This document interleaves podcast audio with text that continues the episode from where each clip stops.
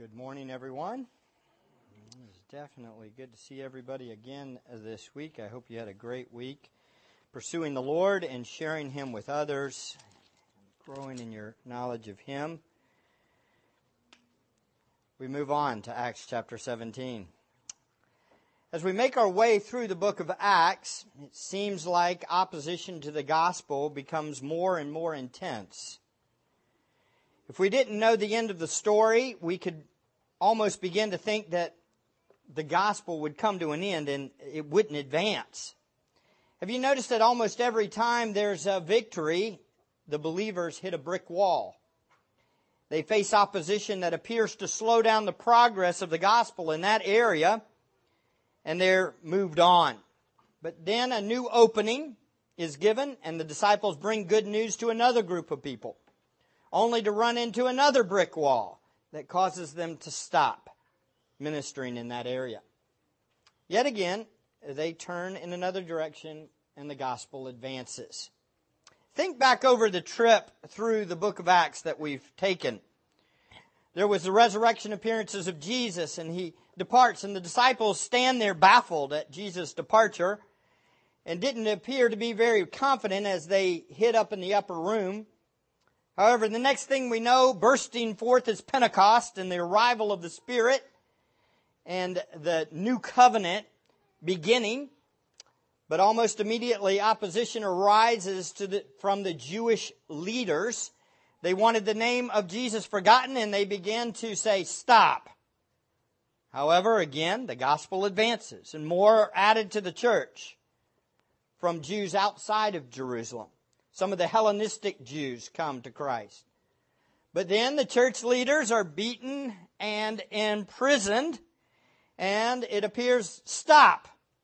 However, the church still grows. As opposition arises within the church, even sin, like Ananias and Sapphira, throw cold water on the flames of the church. Yet once again, the church has a fear of God and it continues to grow. Next, we saw that Stephen was ruthlessly killed, and a great persecution breaks forth in Jerusalem, causing the gospel's advancement in Jerusalem to stop. However, again, this doesn't stop the advancement of the gospel. It goes out as the people flee. People, even Gentiles outside Jerusalem, begin to embrace the gospel.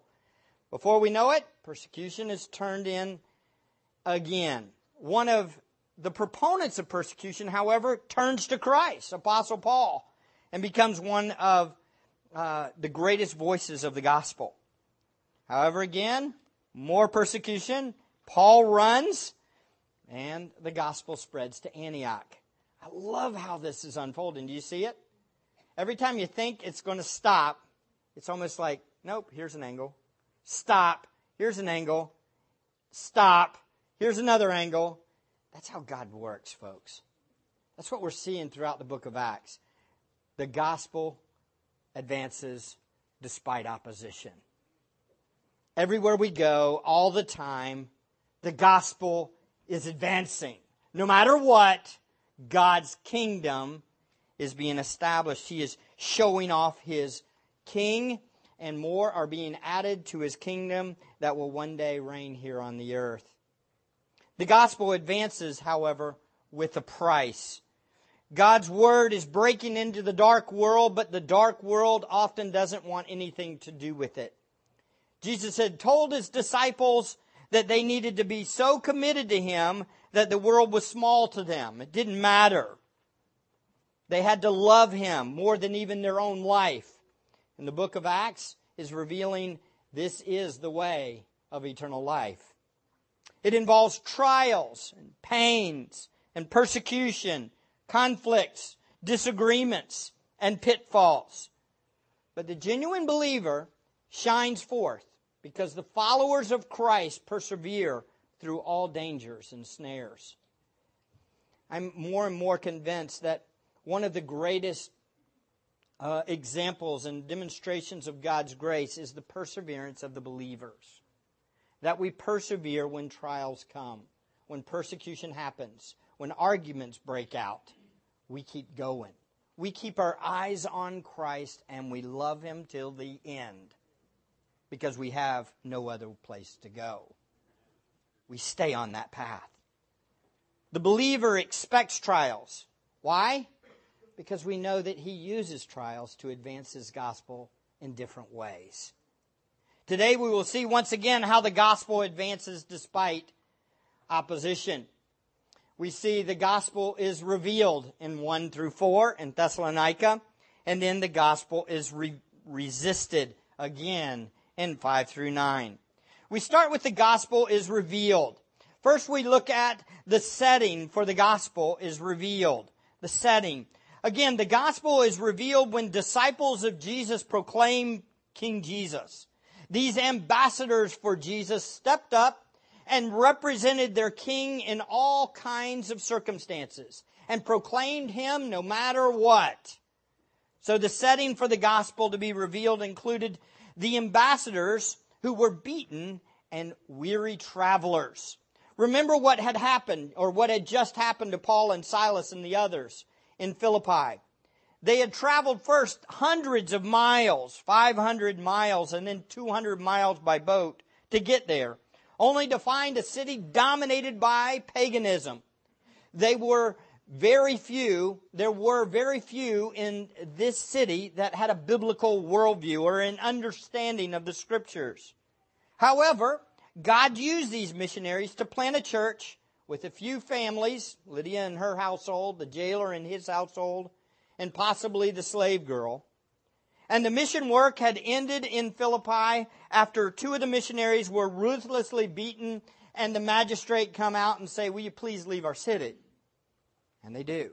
So again, we see a church is planted, a fledgling church, a small church is planted, and then the ministry stops and they're told to go. Their experience and bold proclamation of the gospel had used, had been used to start the church with Lydia and her household. And if it wasn't for the book of uh, Philippi, or Philippians, the book to the Philippians, we wouldn't know that the church survived, would we? We would, if we were reading only Acts, we would say, huh, I wonder if they made it. I wonder if Lydia and the jailer and this was legit. I mean, did they leave Philippi? Because there was persecution there. We know from Philippians it did. It thrived. Then they had to depart for a new city. We come to a new section. They move from Philippi all the way to Thessalonica. That's a hundred mile trip, over a hundred mile trip, another two days by walking. Paul describes well the missionaries' arrival to the Thessalonica church plant in Thessalonians, the book to the Thessalonians. And so we're going to be kind of jumping back and forth to that. But so take your, you're going to need to put your hand or your marker over in Thessalonians. So we're going to be jumping back and forth as we look through this passage. The reality was is that they had come from on a uh, after being beaten. They obviously were not in the best physical shape in the sense that they had been suffer, uh, suffering under the hands of the beatings of the rods, while they had been uh, uh, encouraged by the jailer and treated their wounds, they still were had walked 100 miles with scars and difficulties. I can't imagine what this would be like. But Paul gives us a little glimpse of this in 1 Thessalonians 2. Notice he talks about his arrival. For you yourselves know, brethren, that our coming to you was not in vain, but after we had already suffered and been mistreated in Philippi, as you know, we had the boldness in our God to speak to you the gospel of God amid much opposition. So, in a worldly sense, the setting wasn't really ideal. They had taken a beating and they had traveled a long way and now they are at a new city with new people. But the Lord worked through his ambassadors, as we will see. Next, the ambassadors followed their regular pattern of ministry. Notice in chapter 17, verse 1, they came to Thessalonica, where there was a synagogue of the Jews. And according to Paul's custom, he went to them. As we see here, the missionaries were consistent in their practice. They maintained the pattern of starting with the Jews in the synagogue when they arrived in a new city. Remember, they went down by the riverside because there wasn't a synagogue in Philippi, but they were looking for those people, those God-fearers, or the Jews that were there. They did the same thing here when they got into Thessalonica. In this case, it was the pattern that the Lord had established to the Jew first and then to the Gentile. That's what we've seen throughout the book of Acts, haven't we? To the Jew first, then the Gentile. Throughout Acts, we see Paul and the missionaries follow this custom or pattern of reaching out to those who had at least a biblical foundation first. The Old Testament foundation, the Jews. This meant they went to God's children of the covenant first. Now, as we see over and over in Acts, the majority of the Jews rejected the message of the gospel, right? But Paul, as stated in Romans 11, says they were his remnant, and there was a remnant within the Jews. So he always went there. To go to the Jews first as a custom was not the easy road by any means for the missionaries. I, the more I think on this, the more it uh, really compels me. We are, as, a whole, those people that don't practice the same thing. We don't get into a tradition that's a, a good and honoring tradition. We do buy in traditions, but often not good ones. And when we get into those traditions, if there's any roadblocks or anything that comes in the way, what do we do? We abandon it. We don't keep doing it. Whereas these guys, they are relentless. they hit, they go, they see Jews, and what's it cause them? Trouble. But what do they do? They do it anyway. See, they understood the Word of God. They trusted the Word of God. They knew that God did have a plan for Israel. They didn't know when Israel was going to finally embrace their Messiah. I don't. Paul's thinking, and I believe the Messiah, uh, the the missionaries all along from the beginning of Acts are looking for the coming of the kingdom and the restoration of Israel. From, we saw that in one, right? So everywhere they go, okay, maybe it's time. Maybe they're going to buy it. And every time they go, they get what?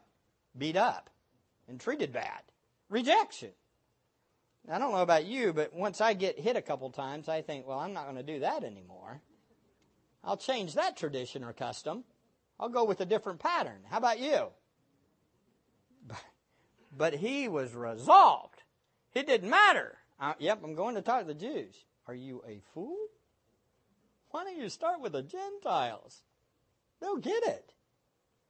But Israel is called in our passage, our Old Testament passage, the apple of God's eye in Zechariah 2:8. So God was not through with the Jews, even though the majority were rejecting him. Now it becomes more and more apparent as we walk through Acts that Israel as a whole was rejecting their Messiah. But Paul remained faithful to his custom and God's divine will. And this commitment to the pattern of the Jews first meant extraordinary amounts of suffering in 2 Corinthians 11:23 it says he was five times I received from the Jews 39 lashes. Now, I don't know about you guys, but the first time would have been enough for me. like, y'all can, hey, God's forgot you. I would have been covenantal for sure at that moment. I would have been thinking, nope, the church, replace, forget it. You're dead. God divorced you. Get out of here. I, give me the nations. You understand? I'm talking. Uh, what would that be? Uh, huh? Sarcastically. Thank you. I couldn't think of the word. Sarcastically. But what's he do? He keeps going. Keeps going to him. Why? Because he knew what he was going to write in Romans 11 that God did have a plan for him eventually. And he was trying to provoke them to jealousy. And we're going to actually see that they do that. Very interesting. At the same time, as we will see, Paul didn't just tell them what they wanted to hear. Paul's custom was costly because he was confrontational. He didn't go into them and say, Well, I got good news for you. Your Messiah's come, and it's really all about you. He would say, No, the Messiah's coming. It's all about everyone. Even the nations are coming. And that made him mad. He said, Get over yourself, in effect. Boy, can you imagine going into a church and the first sermon you had? You walk in and you say, Y'all have a problem with pride. You need to get over yourself. Gentiles, Jesus is for you too. And they go, Let's kill this guy. And that's what he did. He was confrontational. The ambassadors were given only a short amount of time in this place, as we see, and for three Sabbaths reasoned with them. I don't think you can tie the and there as uh, it was his custom to do it for three Sabbaths. Some have taken that advance, but I, I think that it's just saying how long he was there because the way this is worded compared to the other places in Acts. Paul was in Philippi uh, for many days, Acts 16, 18. Paul stayed in Corinth many days, Acts 18, 18. Paul was in Ephesus for more than two years, as Acts 19.10 states. I think he brings up, and I think Luke brings up the three Sabbaths for the purpose of saying he was there for just a short time. He was only there before the opposition arose for a short time. So this church was was taught by the apostle Paul for roughly 3 weeks or a little more. We don't know exactly how long, but it was not a long time. One thing has always intrigued me about this church. Look back over at 1 Thessalonians. 1 Thessalonians. This church plant that appears to have had the missionary Paul for only a short period of time, only trained for three, four, maybe a couple weeks past that, five, six weeks. Look how Paul describes them in 1 Thessalonians 1 8. He says, For the word of the Lord has sounded forth from you, not only in Macedonia and Achaia, but also in every place your faith towards God has gone forth so that we have no need to say anything. For they themselves report about us what kind of reception we had with you, and how you turned to God from idols to serve a living and true God, and to wait for his Son from heaven, whom he raised from the dead. That is Jesus who rescues us from the wrath to come. Oh, folks, I want that to describe our church plant of 10 years. How about you? But these people had teaching for roughly a month or two at the most. And here they're described as those that their faith has gone out and that people were hearing of the apostles' arrival at their place and how they had received them from other places and that they turned from God's or from their idols to serve the living and true God. This is intriguing, isn't it? What it shows me is, is that when God gets a hold of a heart, it's for real. When God really converts a heart, people don't abandon the faith. If they're really converted, they love God. You know, y'all seen these before, where you have the baptisms and the people get baptized and then you don't see them again for months. You wonder what happened. You maybe some of y'all have been at churches like that, where you have those baptism services and you have hundreds of people come forward and they all get baptized, and then two weeks later, half the people that were there weren't aren't even in church anymore.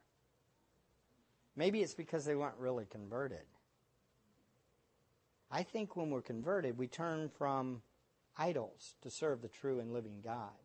It's very clear. This is what happens in Thessalonica. The ambassadors, also the setting, were self supported in order to not be a burden. You say, well, where's that in Acts 17? It's not. Look at 1 Thessalonians 2 9. Again, the details are given by Paul. He states in 2 9, For you recall, brethren, our labor and hardship, how working night and day so as not to be a burden to any of you. What were these guys? What were these missionaries? These were uh, workers during the day. They were tent makers during the day, and then they would teach at night. They did this to provide for themselves. So what we have is the setting of the gospel to be revealed in Thessalonica, and it included beaten and weary ambassadors, consistent and dedicated missionaries, sacrificial disciple makers, and as we will see, ambassadors ministering in a hostile environment. I just want to encourage some of you, the, the believers in this place. Maybe there's some of you who are weary of the pains of the world. Would that describe any of you today? Maybe you have been insulted or persecuted from various people you have come in contact with. My exhortation to you is this Come, weary pilgrim, let's keep pursuing the glory of our King together. We must continue to be consistent in our proclamation of the King. We must not fear the evil one and his followers. We must also remain disciplined in our pursuit of holiness and proclaiming his name. Oh, folks, we need to be this. We need to be like these missionaries resolved, committed, dedicated, sacrificial, humble, pursuing God always. Come on, y'all can do it. I want to encourage you. Keep going. Don't give up. Our setting may not be exactly the same as theirs, but the heart of all ambassadors must be the same. We must be pursuing Christ always. We press on to lay hold of that upward call of Christ Jesus, don't we? We press on to share Him even in a world that predominantly hates Him. And we press on despite the obstacles that lie in our way. The enemy is always opposing us. We resolve to remain on in our Lord's way. I have been so very encouraged by my read through the Pilgrim's Progress again. All of you should read it. I strongly advise you. Just to see how they, the Christian has certain people that God brings into his life throughout the journey to kind of encourage him, keep going. And they lean on each other, keep going. And they hit another battle and keep going.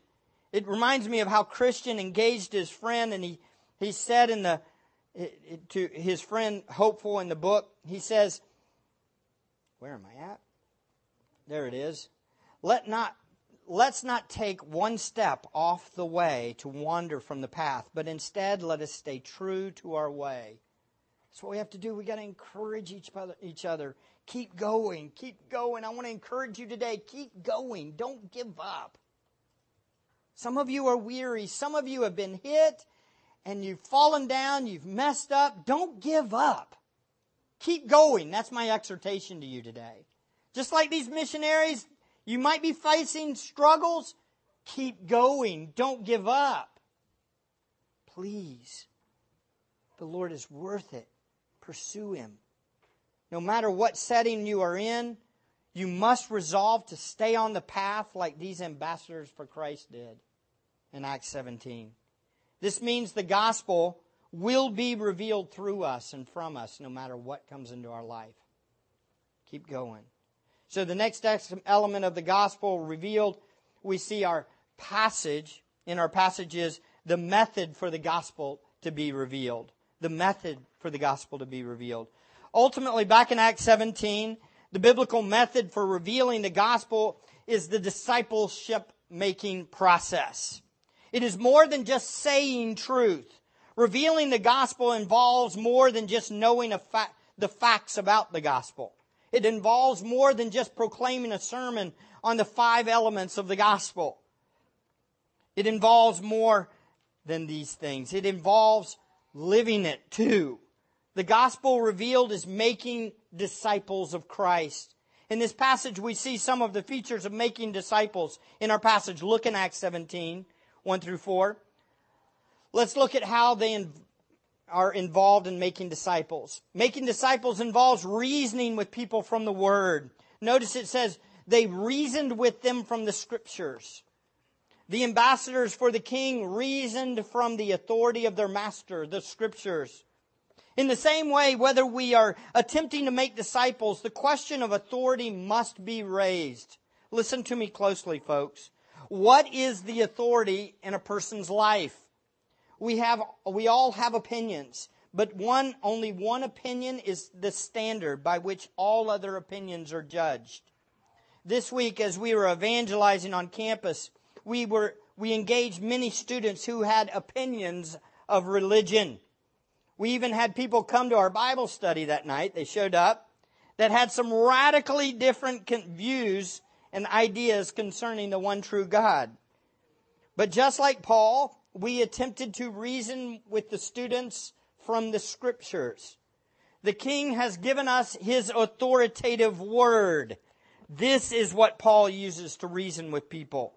And this is what we should reason with from also. It's important to note that this doesn't just mean handing down edicts or pronouncing judgments. Paul engaged his audience. He did not just yell at them. He reasoned with them. He conversed, discussed with them the scriptures. There was a dialogue, not just a speech. Oh, I think we fall into this in our evangelism. We think it's just us speaking to a person instead of dialoguing with a person. I often don't think that we do evangelism the way the Bible says to do it. We just beat people with the Bible and then walk away. That is not evangelism. That is not biblical evangelism. Biblical evangelism is reasoning with people, talking, dialoguing with them. You know, in some ways, it's a lot easier to stand up and yell at a person than it is to talk with them. I think this takes humility. This takes engaging people, listening to people. Often reasoning with people takes much more dedication and patience than preaching a sermon. It is often relatively easy to pronounce the truth. Look, folks, I got up here, I worked on this, I, I wrote it down. I'm just preaching. Y'all aren't arguing with me. It's a lot harder when you come up to me afterwards and say, Well, I'm not sure if I agree with that point. Because at that point, my pride goes, whoop! Very easy for me to go, Who are you to question me? I studied this for 40 hours this week. Are you telling me that you've got it all figured out better than I do? That's not reasoning with the scriptures, That's my pride, isn't it? I think sermons are a wonderful thing. I love preaching the Bible. I think it's what we're supposed to do. But boy, it's it's a whole other thing to engage people when they don't agree with you and to reason with them from the scripture.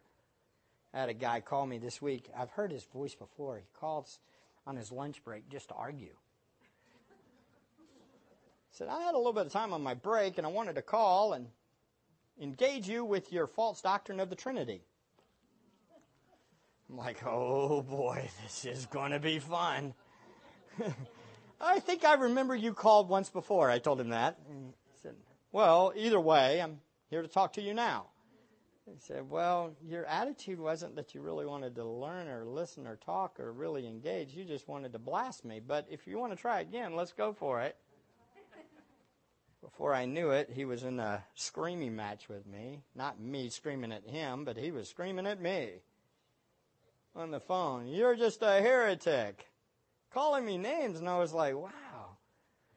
Uh, I'm sorry, I'm just trying to explain the verse that you brought up. Let's go back to John 17. Can we keep working through it? No, I'm not going to cast pearls before swine anymore. And he hung up on me. Out. And then I thought immediately, wow, thank you, Lord.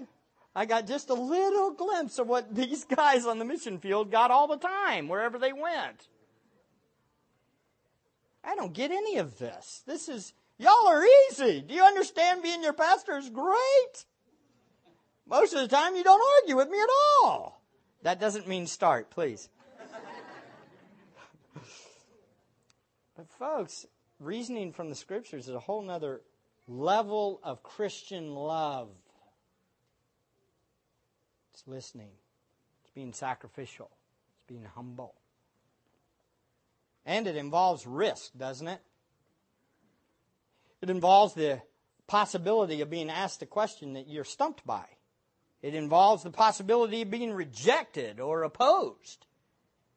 It involves humility and self control, which self control is not something that we all are real good at, right? Beloved, we must stand on the authority of the Scriptures. We must reason from them. We must avoid worldly philosophies. Real simple, it says from the scriptures. It doesn't say from Plato or Aristotle or Thomas Aquinas. By the way, all of those were just human philosophers and heretics, in my opinion. It is best to follow the example of the Apostle Paul and the missionaries, not the worldly philosophies of men.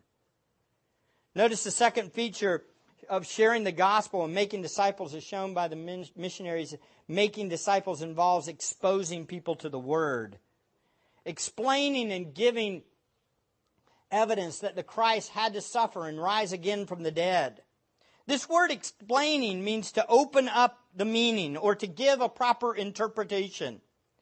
You know, that's what we do with expository preaching. My, uh, my goal is, is for you to understand what the passage says, to explain what its meaning and its original context is.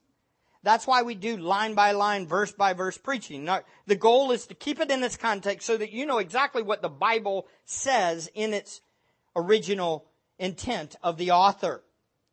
We emphasize this expository preaching at our church. We also emphasize expository teaching with our classes. But here's a new one for you expository reasoning or expository evangelizing. Friends, as we have a responsibility to share the Word, we must explain the Word. We must explain the Word accurately. This means we need to know the Word. We need to study the Word. We need to understand it. And then we need to apply it to our hearts so that sin does not misdirect us. We need to be willing to humbly look at our own presuppositions and see if we're interpreting the scriptures the way we want them to be told. I'll tell you what, evangelism and, and proclaiming the gospel is one of the places where I have found that people butcher the word more than any other place. You know why? Because they're using verses to make their point. Often they are trying to make a point and they just take whatever they can think of and throw it out there to try to win the argument. Well, folks, I think we need to be a better students of the word. And when we explain the word to people, even in evangelism, we need to make sure that what we say is what it says and what it really means. We need to be expository evangelists. Notice also the disciples were giving evidence that Christ had to suffer and rise again. Some have accused me of being a, a. That's F I D E I S T, or is it I E S T? E I S T in my apologetics. A fideist has a negative definition and a positive one. Some say fideist is someone who denies reason or logic for faith in God. In other words, just believe, it might not make sense, just believe. That's what people say a fideist is. I'm definitely not one of these kind of fideists. But if we define fideist as its strictest definition, which means faith or trust, Someone who trusts or believes in Christ even above what the world considers reasonable or logical, that's me. Because don't you understand that the gospel is foolishness to the world? And that's what all believers are, right? So how do we say if the gospel is foolishness to the world, how do we reason with somebody of the world using human logic? If we use human logic or worldly philosophies and tell them, the, the gospel. It's foolishness to them. You can't logic or reason a person with human logic to foolishness. They're just going to keep saying, you're a fool. So what do we reason from? We reason from the only thing that is objective and true, perfectly. The scriptures. That's what we do. And that's what they're doing here. They're giving evidence that the Christ had to suffer and rise again. That's tied back to the previous concept of reasoning with them from the scriptures. So when we're talking to somebody and they say, I don't believe in Jesus, you say, well, that's really sad. I wish you would. I pray that you will. Let me reason with you from the scriptures. And they say, well, I don't believe in that book. Well, I know you don't believe in that book because the Bible says that you won't believe in this book unless God works in your heart because you're dead in your sin. That's what the Bible says. And again, the authority isn't the Bible, not me. It's not because I think you're a fool. It's because the Bible says you're a fool. You don't have to say it quite that harshly. So, what do we trust in? We trust in the objective revelation of God found in the Scriptures. And that's what we give evidence from. We trust in God as revealed in the Bible. Faith is above reason, as Dr. Zemek states. So, where does faith come from? Well, real simple. Faith comes from God. It's a byproduct of God's special revelation. God gives faith, and He uses His Word to produce faith. How many of you say, I've said this phrase before, and I just want to encourage you. Even after you're a believer, you say, I believe, help my unbelief. You ever said that? Okay, I've got the solution for your unbelief. See, the scriptures produce faith. It's the byproduct of faith. The more you study it, the more you memorize it, the more you meditate on it, it's the very thing that God uses to de- build your faith. This is how you, we get saved, and it's how we're saved to the end. So where does it come from? It comes from God, and it comes as a byproduct of the Word of God, and that's what they do. They reason from the Scriptures. You say, well, what about Acts 17 when he's at Athens? Does he use the scriptures? I would say yes, and we'll talk about that. He doesn't quote verse or, or section because the people didn't know it, but he's using the same scriptural truths as he speaks to them. And we'll see it as we go through it. So we give evidence of God from his word, his special revelation. Folks, I don't know about you. Uh, we don't, evidences from other places ultimately don't do anything. And the reason why is because it's not the special revelation of God. General revelation condemns. We all know this, Romans 1, correct? Everybody knows there is a God anyway. But what happens is, is general revelation, all it does is the human heart says, I don't want that. And I don't believe in that God, and I come up with a God in my own mind. So what is the thing that converts? Those scriptures and scriptures alone. Why? Because general revelation doesn't save, but special revelation does. So again, we must study the scriptures. We must know the Bible. We must memorize the word and we must meditate on it, understand it, apply it, and then speak it. So here's my question for you. Are you an expository communicator? Are you an expository communicator? Do you speak the word? Do you listen to the word? Do you share the word? Now, again, folks, how often should you be doing this? All the time? That sounds very harsh. Some of you in the room are saying, What? You talk about the Bible all the time? Everything is goes through those presuppositions, the scriptures. Everything. All of our thoughts how we act in our workplace, what we say to our workplace, uh, our, our coworkers. I guess we could add, we, are we an expository Christians or are we expository Christians? Say, what in the world's an expository Christian? An expository Christian is a person that lives the word so that people see the meaning of it lived out in their life. Does your life look like what the gospel does to believers. If you show off what a changed heart looks like, what you're doing is revealing the scriptures through your life. I think that's what we're supposed to be about. Do we live in a way that gives evidence of the power of the gospel that changes lives? I'm not sure that we do it all the time. But I'm positive this the missionaries ate, drank, and slept the gospel 24 7. And what happened? They, wow, look at the world. As we're going through Acts, everywhere they go, people are coming to Christ. They delighted in the gospel all the time, and therefore they lived the gospel of Jesus' death, burial, and resurrection all the time. The next feature is making disciples involves showing how the prophetic word is fulfilled.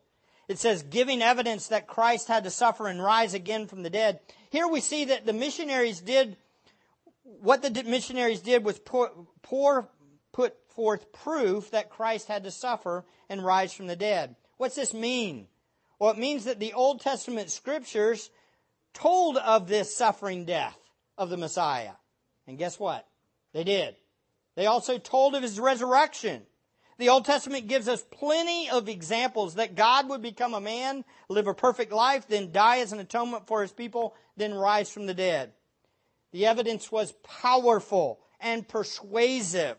I think that that is one of the greatest uh, uh, one of the greatest things that convinces people of the gospel and the glory of the gospel is that, that God makes a promise and then hundreds of years later he does it exactly like he'd said. Listen, nobody gets that. Nobody can tell what's going to happen tomorrow with precision. But God did. For thousands of years, He said His Messiah is coming, a Christ is coming, and He's going to die. And guess what? It happened. One of the clearest evidences of this is from Isaiah 53, right? You can't read that and not go, wow, God. 700 years before, great detail, and then it happens. But there's many more. Genesis 3:15, Genesis 22, Genesis 49. How about the Passover sacrifice of Exodus? Doesn't that scream that there had to be a sacrifice to pass over and keep them from judgment? The persecuted one of Psalm 22. Or how about Daniel 9, the one who would be cut off? The stone which the builders rejected of Psalm 118. This is just mentioning a few, but they're everywhere. Can't you just see Paul sitting there, opening up the Word, opening up the Old Testament scriptures, and saying, Here is the suffering Christ. Here is the victorious Christ. Here he had to die. He was guaranteed to rise. He will return. And he took it all from the Old Testament scriptures. They didn't have the Gospels at this time. They reasoned from the scriptures. So making disciples involves reasoning from the Word, exposing people to the Word, and giving evidence from the Word. And last we see making disciples involves boldly proclaiming the Word. I love this little phrase. This Jesus whom I'm proclaiming to you is the Christ. Oh man, we can't, I can't, I need to give you a better translation, a more literal one. Listen to this. This one is the Christ, Jesus, whom I myself am proclaiming to you. I mean, it is emphatic as all emph- uh, emphasis can be made. This line is so anti postmodern, however. Paul didn't try, he didn't say something like this. And boy, this is what we hear in our, ugh, in our postmodern culture and the way that they present the gospel. They say things like this Try Jesus, he won't let you down. Hogwash! Try Jesus? Like you can try him for a little bit and then try somebody else? Are you kidding me? Or how about this one? This Jesus is worth considering. He may be the one. What? He is the one. Repent or you will face him on judgment day. He's the Christ. Why don't you just consider Jesus? Consider him. No, repent. Bow the knee to Jesus. He's the Christ, the Son of the living God. We need to stand up. What do you think? I think we need to be a little bit more clear with the gospel. What do you think? I think somebody needs to stand up and finally say, hey, you know, there's only one way. And if not, you're going to hell. This is what Paul said. This Christ, whom I'm proclaiming to you, I myself, me, He's the one. Repent. In one sentence, we're given a glimpse into Paul's boldness that he spoke with. He alludes to this boldness in his letter. Look at 1 Thessalonians again. 1 Thessalonians 2 2. It says, And you know, we had the boldness in our God to speak to you the gospel amid much opposition. He had boldness to, in our God, to speak to you the gospel of God amid much opposition. Then verse 9 to 12, we proclaim to you the gospel of God. You are witnesses, and so is God, how devoutly and uprightly and blamelessly we behave towards you believers, just as you know how we were exhorting and encouraging and imploring each of you, each one of you as a father would his own child or his own children, so that you would walk in a manner worthy of the God who calls you into his own kingdom and glory. You know, there's some real truth to this. When you look at a father son relationship, a, father child relationship, I don't know about you guys, but I'm a little bit more direct with my children than I am with you. just being perfectly honest. I say, look, dad says, get up and come here. Guess what? That means you better get up and come here. Why? Because I'm the authority and I say do it and you do it and if you don't, there could be consequences. Now, when I say to you, get up and come to here, I'm not saying, hey. I usually am a little bit more, uh, what do you say, politically correct, for lack of a better term. Try to be a little bit more, oh, come on, please. Paul didn't do that often. He said, get up, follow Jesus. He's the one. I think we need to be more direct. What do you think? But here's the problem we are a bunch of wimpy people.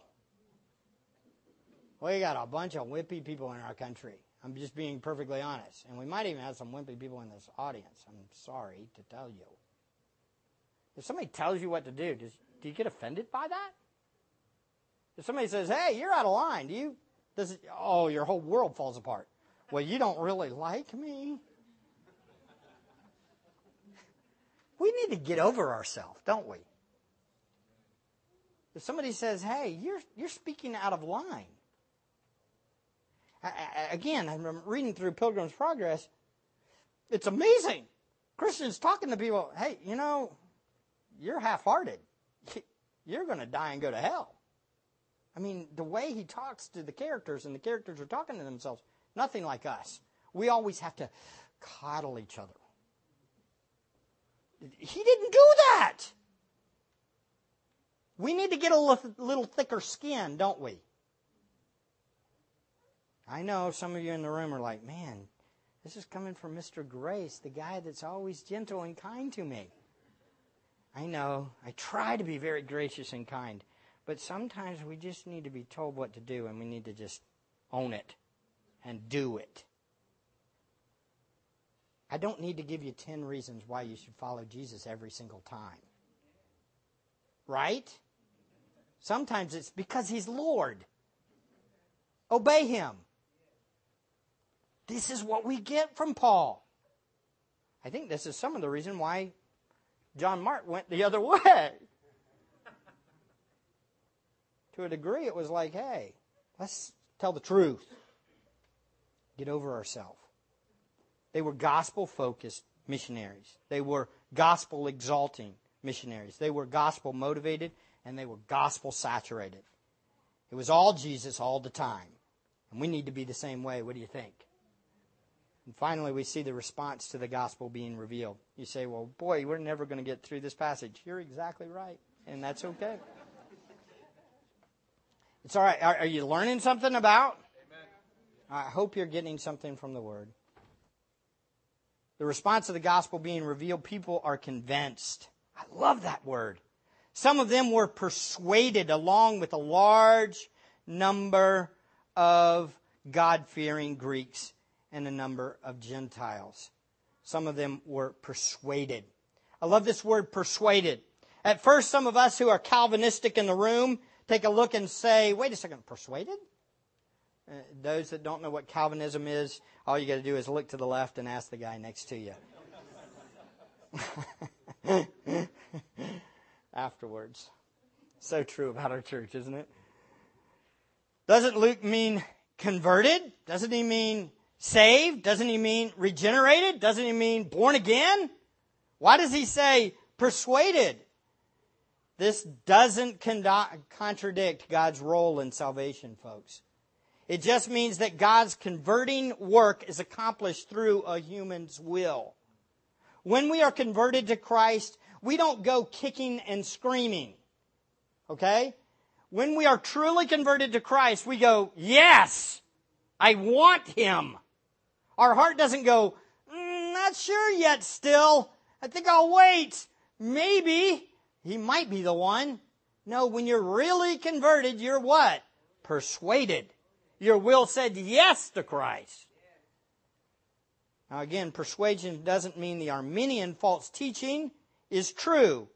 No one is persuaded the gospel without God's sovereign grace at work in the person. Just like Lydia opened the heart, people aren't persuaded unless God's working. The two don't contradict, they work in what? Perfect harmony, unity. Literally, some of the people were caused to come to a particular point of view.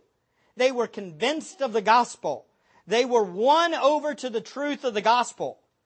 So, as much as we used to rail, uh, some of us Calvinists have railed against soul winning. I hate to tell you, there is a little bit of truth to soul winning. oh no! No, there's conversion. There's persuasion. And that's what we're doing. God works sovereignly through us and through our will to cause us to be persuaded. They were convinced of the gospel. Again, these new converts are described. How well were they conversed? Uh, uh, convinced? Well, real clear. It says, "For this reason, we also constantly thank God that you were you received the word which you heard from us. You accepted it not as the word from men, but for what it really is, the word of God, which also performs its work in you who believe." These people didn't say they agreed with the facts of the gospel. They were radically persuaded and saved. And what did they do? They aligned themselves, as we see in our passage in verse 4, with the believers. They joined Paul and Silas. And I'll, we'll close with this once again. This literally means that because they became closely associated with the missionaries, they joined with Paul and Silas. They were attached to the mission and the purpose of the gospel.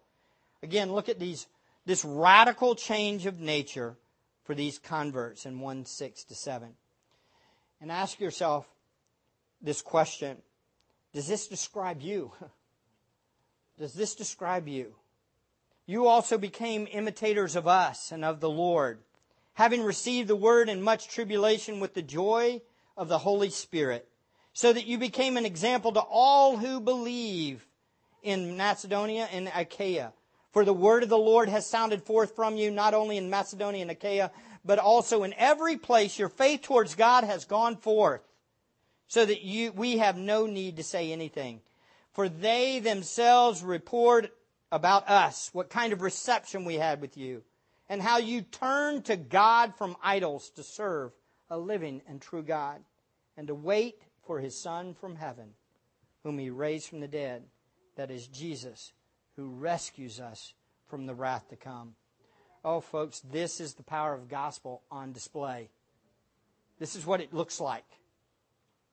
Idol worshippers turn to, the, turn to serve the living and true God. These believers were so legit that their faith was spreading out all over the world. How about us? Let's just describe us. Does our neighbors know that we love God and we serve the true and living God? Do our friends understand this? Do they do our spouses see Christ lived out in us in the way that we talk? Are we bold? Are we courageous? Folks, this is what we want to be like, isn't it? Let's pray. Father, thank you so much for your word. Thank you for Christ. Thank you for the power of the gospel that saves. Lord, I know that in a crowd this size, very easily there could be people that have not turned to you yet. We cry out to you, Lord, for you to save them, cause them to see their own sin and their need of a Savior. I pray, Lord, that you will cause them to see the glory of the gospel. Please, Lord, open their hearts to see the glory of Christ and what he has done for them. At the same time, Lord, we pray that you will increase our faith. And we know that it's by your Spirit worked through the Word, so help us to be disciplined. Help us to work out our salvation in fear and trembling. Help us to be those that pursue godliness through discipline. May we pray and may we pursue you and may we seek you in your word constantly. Oh Lord, help us to be a people that will persevere to the end. We love you, Father. We thank you for your grace, and we commit this to Jesus Christ our Lord. Amen.